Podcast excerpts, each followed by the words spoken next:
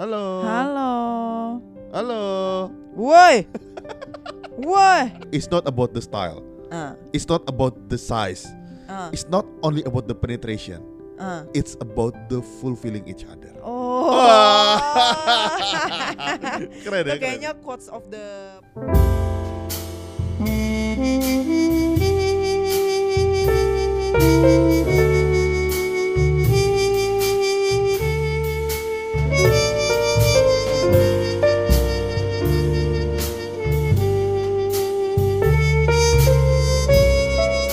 Beb. Ah, Nah, nah, dari judulnya gue udah tahu lo yang pasti paling semangat. nah, enggak, ini bukan hanya semangat, Oh, tapi ini akan mencerdaskan masyarakat kita. Iya dong, Oh. bener dong. gue yakin semua episode kita mencerdaskan. Kalau enggak kita nggak mungkin bikin episode. Eh, Enggak, Kalau tapi dengan eh, tanpa tujuan untuk mencerdaskan. bener. Tapi Beb, ini tuh spesial. Aku, aku, aku akan baca nih Beb ya. Jadi di tujuh eh, episode spesial kita, kita akan bahas topik yang berhubungan tentang pernikahan. Ya. Nah, ada yang buku jatuh kan. Mau Mendy nih orangnya nih begini nih. Oh, Beb, Beb, udah biarin Beb. Beb. Yang pertama, sense of humor. Sense of humor. Ya. Yang kedua, loyalty and commitment. Ya. Ketiga, sex. Empat, vision. Lima, honesty and trust. Enam, compassion. Tujuh, acceptance.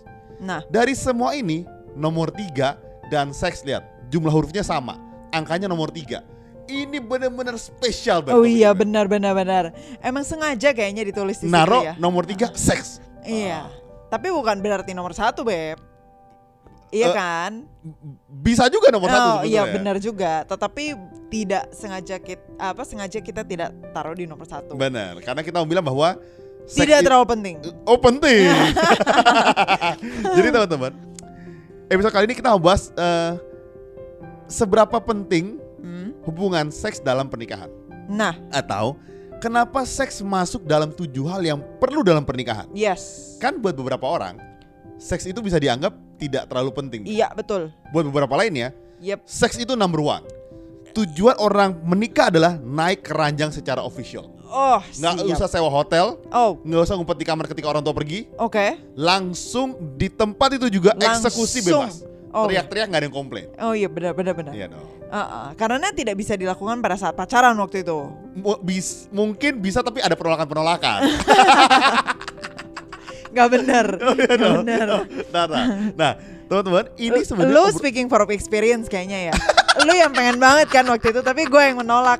Gue yang mau lebih kudus sih, Beb. enggak, enggak. Kita sama-sama mau waktu itu. Enggak. Bener. Jadi gini. Oh, sama-sama mau, tapi bedanya kamu yang lebih ngebet.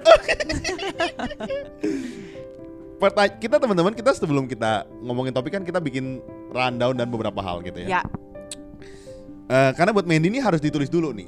Mandy Iya. mesti nulis orang mau nanya apa gitu. Heeh. Pertanyaan pertama, kenapa seks itu penting, Beb? Ah, Kamu dulu. Oke, karena kalau menurut aku seks itu salah satu hadiah spesial. Oke. Jadi itu bukan sesuatu yang lu umbar ke publik secara gratis dan secara gampang gitu loh. Oke. Jadi itu adalah satu-satunya menurut gue ya, satu-satunya pembeda antara suami dengan istri dengan hubungan lu orang dengan orang lain. Oke. Misalnya, em, kalau kita ngomongin kesetiaan, Hmm. oh aku sama orang tua setia kok gitu ya. Aku sama anakku setia gitu. Maksudnya meskipun dia kadang-kadang tantrum, nyebelin, tapi aku setia gitu loh, harus ngejagain gitu kan. Kasih sayang. Oh iya, kasih sayang apalagi ke teman deket kasih sayang gitu kan, ke anak, ke orang tua kasih sayang. Tapi seks itu hanya dilakukan antara suami istri. Beb, Menurut gue gitu. aku bantah sedikit ya.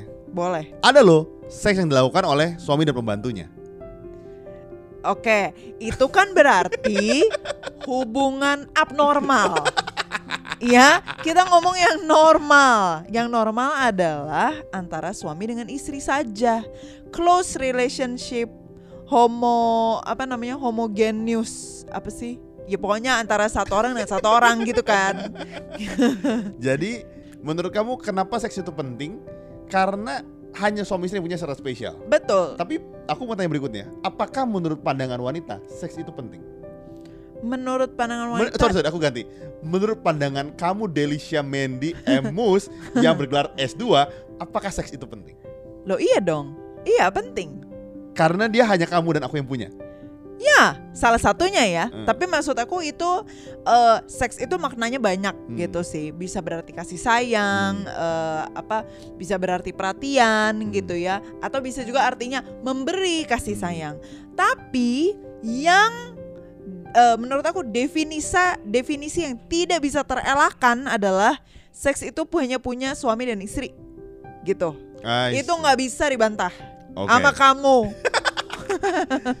Jadi Mandy ini agak bersayap kan kalau ngomong kan. Gue tuh the point. Kenapa seks itu penting? Karena seks itu kebutuhan natural.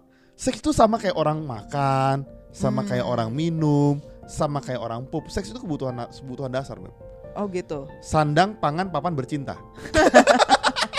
slogannya Budi gitu ya kebutuhan primer manusia Sandang, pangan, papan, bercinta. Enggak, maksud gue gue bilang gitu teman-teman. Maksudnya enggak sih beb kalau orang lapar misalnya terus kehujanan orang nggak bakal mikir seks beb lo iya, itu kan berarti bukan kebutuhan natural dong lo Iya kan dia harus makan dulu baru dia pengen berhubungan seks, ya Beb. berarti seks tuh sekunder Lo iya. terus dia bingung Lo enggak.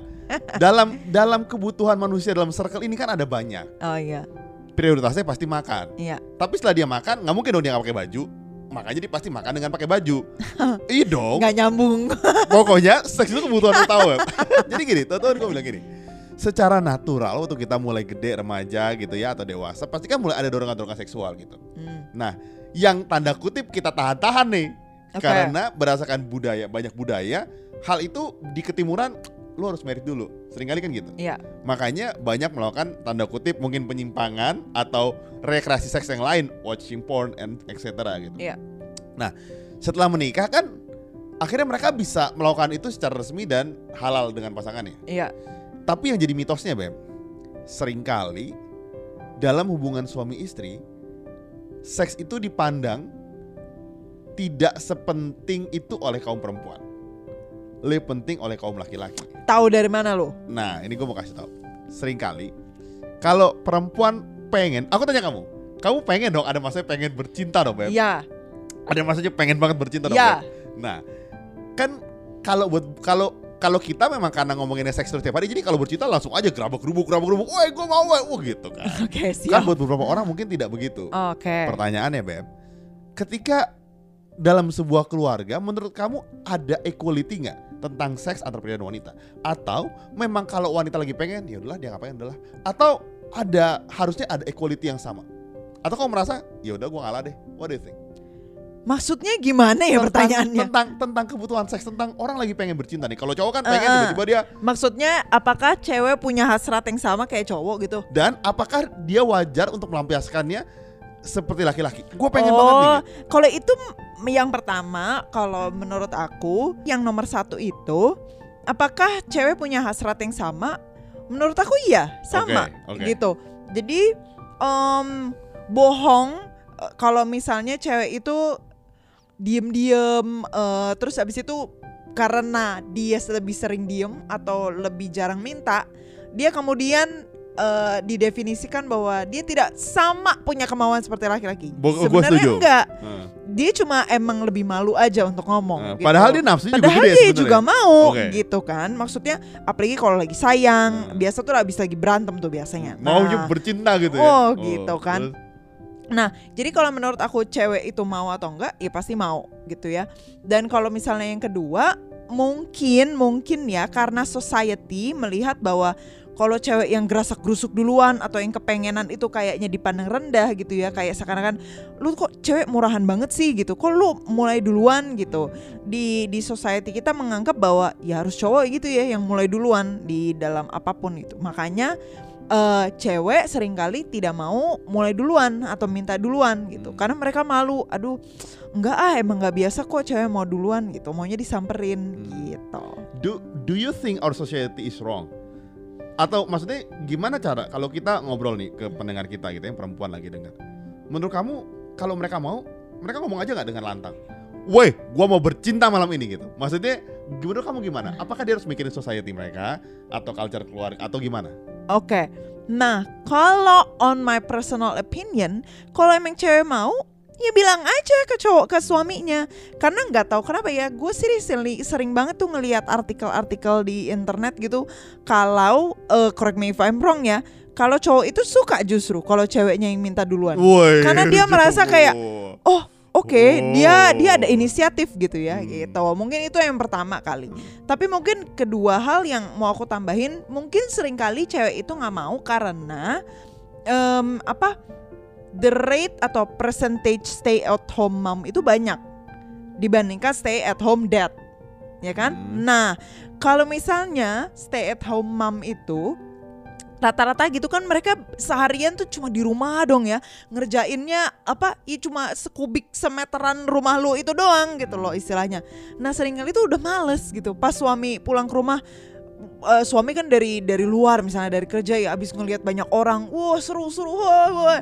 terus ke rumah oh ngeliat istri gitu. Oh pengen gitu cinta. Tapi kalau istri seharian dia di rumah doang gitu loh. Jadi ngeliat suaminya dia tidak jadi nafsu ngeliat bercinta. suaminya nggak nafsu Yang bener lu, karena Beb. karena udah kecapean. Aduh gue seharian udah masak udah nyuci piring udah kayak gitu. Jadi udah nggak punya energi gitu. Karena hidupnya ya standar gitu aja biasa. Jadi- ketemu orang nggak ada suatu apa excitement gitu ya keluar ke eh, ke- kantor punya sosialisasi yang baru gitu. Jadi kayak males gitu loh ketemu suaminya di rumah. Ya suami udah balik. Mendingan lu yang jaga deh jaga anak deh gantian gitu. Gue mau istirahat dulu. See. gitu. Jadi- bawaannya nggak mau having sex. Jadi alasan enggak enggak alasan dia nggak minta itu biasanya karena dia capek gitu kan, Iya. biasanya gitu kan. Dan kalau misalnya misalnya dia mau minta pun kadang-kadang suka nggak enak karena society kita Iya. gitu. Padahal cowok mah senang-senang aja gitu ya. Iya benar. Teman-teman kan dari sini bisa lihat bahwa Mandy ini sering minta. Kalau Oke. minta langsung bilang gini, Beb, malam ini kita bercinta yuk. Terus terus Mandy mulai mengenakan, woi. Lo nggak bener banget, beb. Bener nggak bener banget. Fitnah itu fitnah. Atau gue maksa dia menggunakan, wow. Parah banget lo. Nah teman-teman, eh, ini gue setuju banyak banget stigma di masyarakat yang akhirnya membuat perempuan terkekang gitu. Hmm, Gua gue suka bercanda sama satu teman gue, cewek, introvert banget mirip Mandy. hmm, Terus kita ngobrolin, aduh gue capek banget nih beres-beres rumah nih. hmm. Iya nih gue capek nih gitu. Terus gue bilang, "Eh, iya udah nanti merit enak dong. Gue bilang gitu. Ah merit kan capek juga. Tapi kan nanti bercinta. Ah, kayak malu-malu. Padahal gue tuh kan, kan itu menyenangkan ya buat gue ya. Tapi kalau kita gue ngobrol gitu sama temen cewek gue ini, dia merasa kayak apa sih awkward. Padahal kan kan lo juga menikmati juga. Kadang-kadang ngobrol gitu tuh jadi merasa nggak enak beb. Ya, dia ya. merasa dia ngomong ngomong-ngomongin itu Ya, karena ya. merasa oh Ah gitu enak ah gitu Iya. kan. Padahal sebenarnya kan biasa aja. gitu. Iya Dan bener. dan percaya atau enggak, Mandy ini nafsu seksnya juga besar loh. Mungkin perempuan lain juga besar nafsu seksnya. Jadi Hmm. dilampiaskan aja, diomongin aja gitu. Iya semuanya aja lu ceritain di sini beb. Semuanya aja beb. Teman-teman, eh itu hal yang pertama. Seks itu pasti penting buat beberapa orang. Sudut pandangnya mungkin beda. Ya. Buat laki-laki, buat gue, eh, buat gue kebutuhan dasar. Mungkin buat perempuan yang kalian sering dengar, iya kita tuh merasa menyayangi makanya kita ngasih seks gitu kan. Ya betul. Tapi di balik itu mereka juga punya kebutuhannya sebetulnya. Tapi mungkin tidak sebesar kita laki-laki. Ya. Gitu. Yang kedua buat gue gue pengen angkat. Watching porn. Hmm, Nah, gue tanya kamu dulu. ya Kamu nonton bokep nggak? Pernah lah. Sering. Enggak. I see. Emang kalau perempuan tuh nggak ada hasrat keinginan buat nonton bokep ya? My, my, my question, gue ngobrol nih, misalnya gini, gue nanya Beb, kamu udah mungkin punya teman-teman yang lain atau kamu Uh-uh. yang perempuan? Mungkin karena gue udah dilahirkan sih beb. I see. Gue orangnya holy soalnya. Jadi udah nggak, gue kan penuh Iya, kotoran apa kan. gue sudah menyalipkan Iya. hasrat-hasrat duniawi yang penuh dosa itu, Beb. Jadi gue punya pikiran hanya tertuju kepada yang benar. Enggak, tapi gue tanya Beb, waktu waktu misalnya pernah nggak sih kepikiran waktu gitu ya? remaja lah, let's say waktu remaja gitu. Waktu ya. remaja watching porn pasti pengen dong. Iya. Atau itu- oh, mungkin waktu remaja itu karena apa ya? Secara hormon itu lagi tinggi kali ya. Mhm. Kayak lagi ada gejolak. Karena kan kita pubertas Hmm. gitu kan, kita beranjak eh, ke dewasa gitu Hmm. kan dari anak-anak gitu. Kalau udah menikah udah nggak pernah. Jarang sih, jarang banget. Kalaupun nonton Kayaknya sekali kayak, setahun kayaknya. kayaknya kamu kalau nonton juga nonton yang eh, cover up cover up gitu ya, yang cuma nonton di Netflix kayak gitu-gitu doang ya. Kayaknya gua nggak pernah. Udah udah jarang deh kayaknya. Udah jarang ya. Kayaknya terakhir pas sebelum nikah kayaknya deh. see. Berarti berarti gue berarti gue parah banget ya. Iya emang lu parah banget. Teman-teman gue mau bilang begini, eh, ngomongin soal em, Aduh. watching porn. Jadi untuk para penggemar Tapi film, menarik. Coba kita definisikan dulu yuk watching porn tuh apa sih? Oh melihat aktivitas seksual secara digital Karena atau tidak menurut melakukan? aku kayak music video, iklan atau film-film zaman sekarang itu banyak yang sudah mengumbar seks secara gamblang gitu loh. Meskipun lu tadinya nggak mau watching porn, tapi karena lu menonton sesuatu, I know, I know, I know. terus I know. sehingga kayak loh kok gue jadi nonton ini ya gitu Beb, loh. Bedanya begini. Kalau misalnya kita nonton sebuah film ada adegan seksnya, Oke. approach filmnya is not about sex. Oh, berarti in this eh, untuk mempermudah pendengar kita me- mengetahui apa yang kita maksudkan, ini maksudnya memang specifically In- intensitasnya untuk em, film hanya untuk seks, iya. ya porn porno Iya. gitu ya. Eh, terlepas dia bermain secara konvensional atau tidak konvensional Oke gitu. siap. Jadi maksud gue gini teman-teman. Sebagai seseorang yang nonton porno dan gue yakin lu semua juga pada nonton bokep gitu ya. Gue bilang bahwa em, ada hal yang gue gue sempat ngobrol sama teman gue. Orang dokter kesehatan. Pandangan dokter nonton bokep tuh gimana? Nah, Menurut dia selama tidak mengganggu ya tidak apa-apa. Menurut tenaga medis. Selama tidak misalnya gini, sama kayak orang lah makan junk food nggak sehat ya kalau sekali-sekali mah nggak apa-apa gitu. Asumsinya gitu menurut mereka. Tapi gue mau ngomong gini teman-teman. Eh, eh ini dokter ya, dokter bukan psikiater, bukan psikolog. Bukan. Jadi Ini- maksudnya ini dokter. secara medis Iya. itu tidak berpengaruh terhadap kesehatan gitu maksudnya. kalau dia dilakukan secara normal contoh orang onani masturbasi kalau abis dia abis itu dia beraktivitas normal ya nggak apa-apa buat tenaga medis yang dimaksud normal tuh berapa? artinya begini eh, sekali dia, seminggu, enggak, sekali dia- sehari, dia nggak sebut durasi sekali sejam. kalau misalnya lu melakukan itu lu jadi nggak konsen kerja nilai lu jadi turun kerja lu jadi nggak bagus itu lu mesti konsultasi tapi kalau Hmm. itu sebagai rekreasi that's okay kayak orang contoh gue rekreasi deh kita sebulan sekali deh keluar nah dia mau tiga hari sekali dia mesti cuti untuk rekreasi berarti kan ada yang nggak benar tuh Beb. Oke. jadi asumsinya patokannya gitu dia bilang. Ini secara medis. secara medis Tapi Nah, gue mau cerita soal yang gue baca dan yang gue rasakan dan yang gue mau sharing ke teman-teman. Watching porn itu ketika terutama udah menikah gitu ya. Kalau belum menikah mungkin lu butuh fantasi untuk melampiaskan hasrat lo gitu ya. siap. Ketika setelah menikah, watching porn itu makes makes you feel unrealistic. Oke.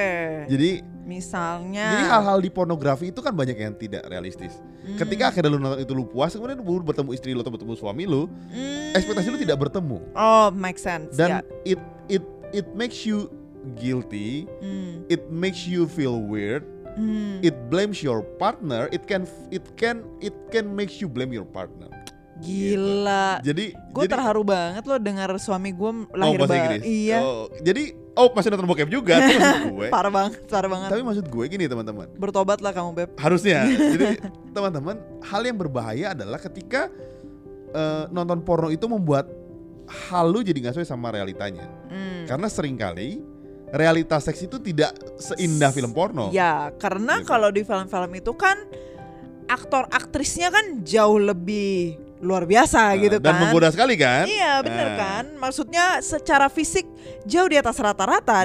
Mungkin jauh di atas partner kita gitu betul kan Dan juga secara settingan gitu kan Ber- Mungkin beda Nah, eh, bukan di atas eh, tempat tidur yang penuh dengan pup dan pipis dan air liur anak kita mungkin betul gitu dan kan. mungkin ada lampu something iya lightingnya lampu yang segimana fluorescent Iya, gitu kan dan iya. juga eh, apa eh, bunyi bunyi bunyi musik romantis gitu kan yang disetting begitu rupa jadi ekspektasi kita akan seks itu sebegitu tingginya. Betul. Dan kita sehingga ketika misalnya melakukannya dengan benar gitu ya dengan pasangan kita kita akan menjadi kewes- kecewa. Dan kemudian menimbulkan suatu ketagihan yang ingin terus menerus harus dipuaskan padahal tidak bisa dipuaskan oleh suami istri kita sendiri ya kalau soal puas nggak puas sih komunikasi lah Beb. Oke siap.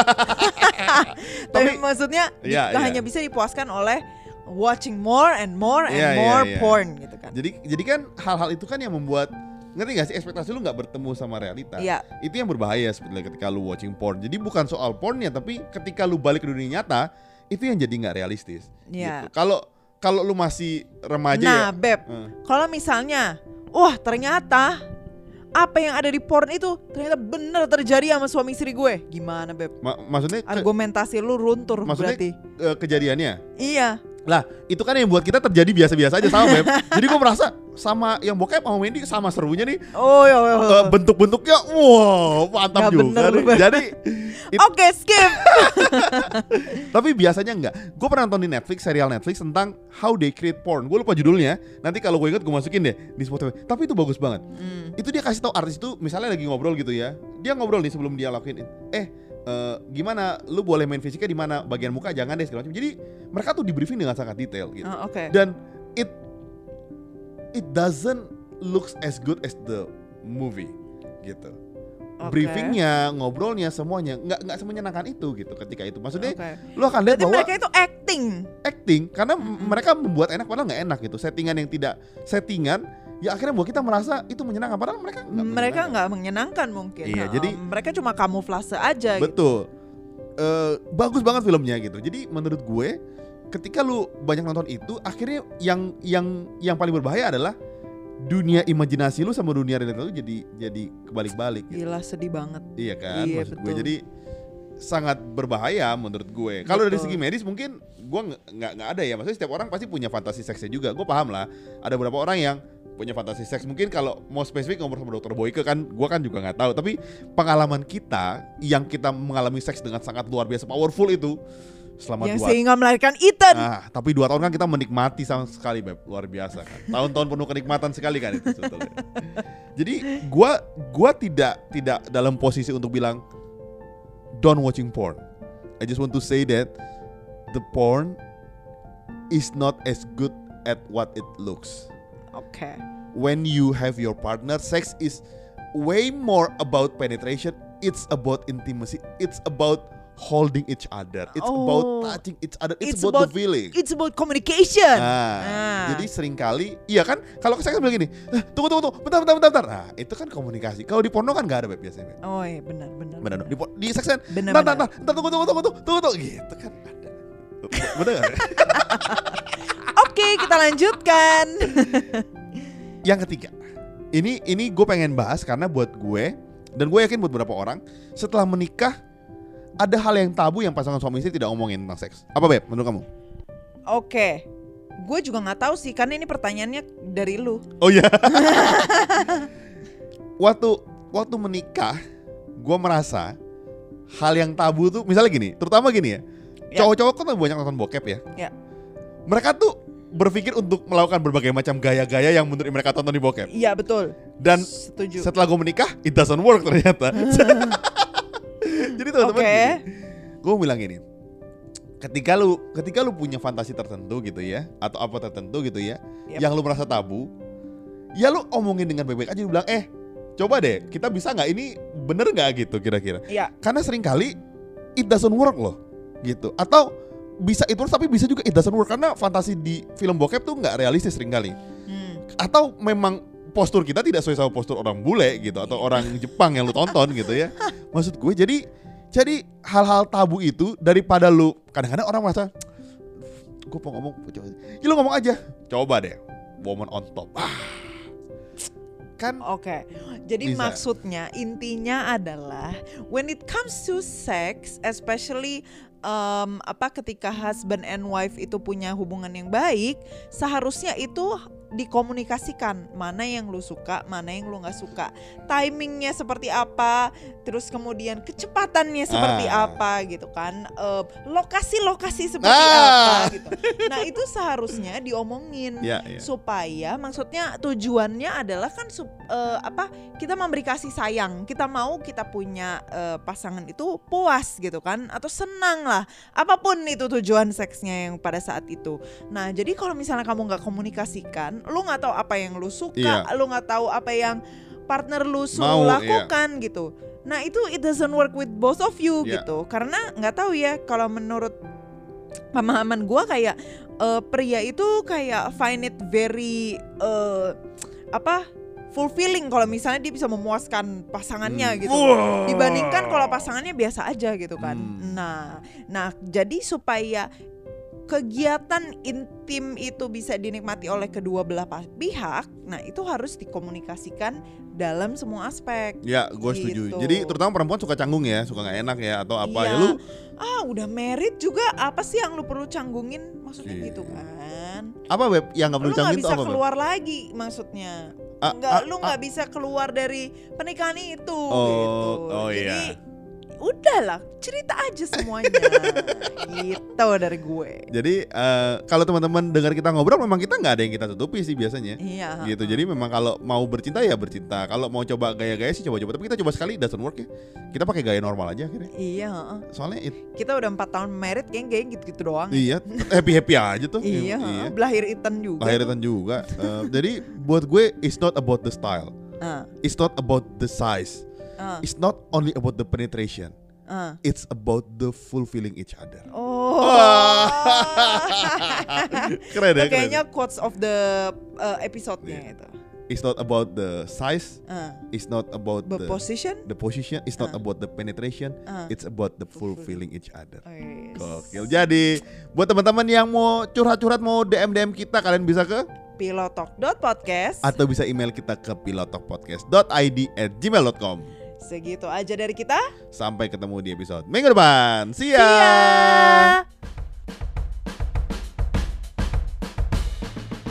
Kalian tahu nggak sih rahasia bagaimana kita berdua bisa bikin konten setiap minggunya secara rutin? Ternyata rahasianya ada di Nasi Padang.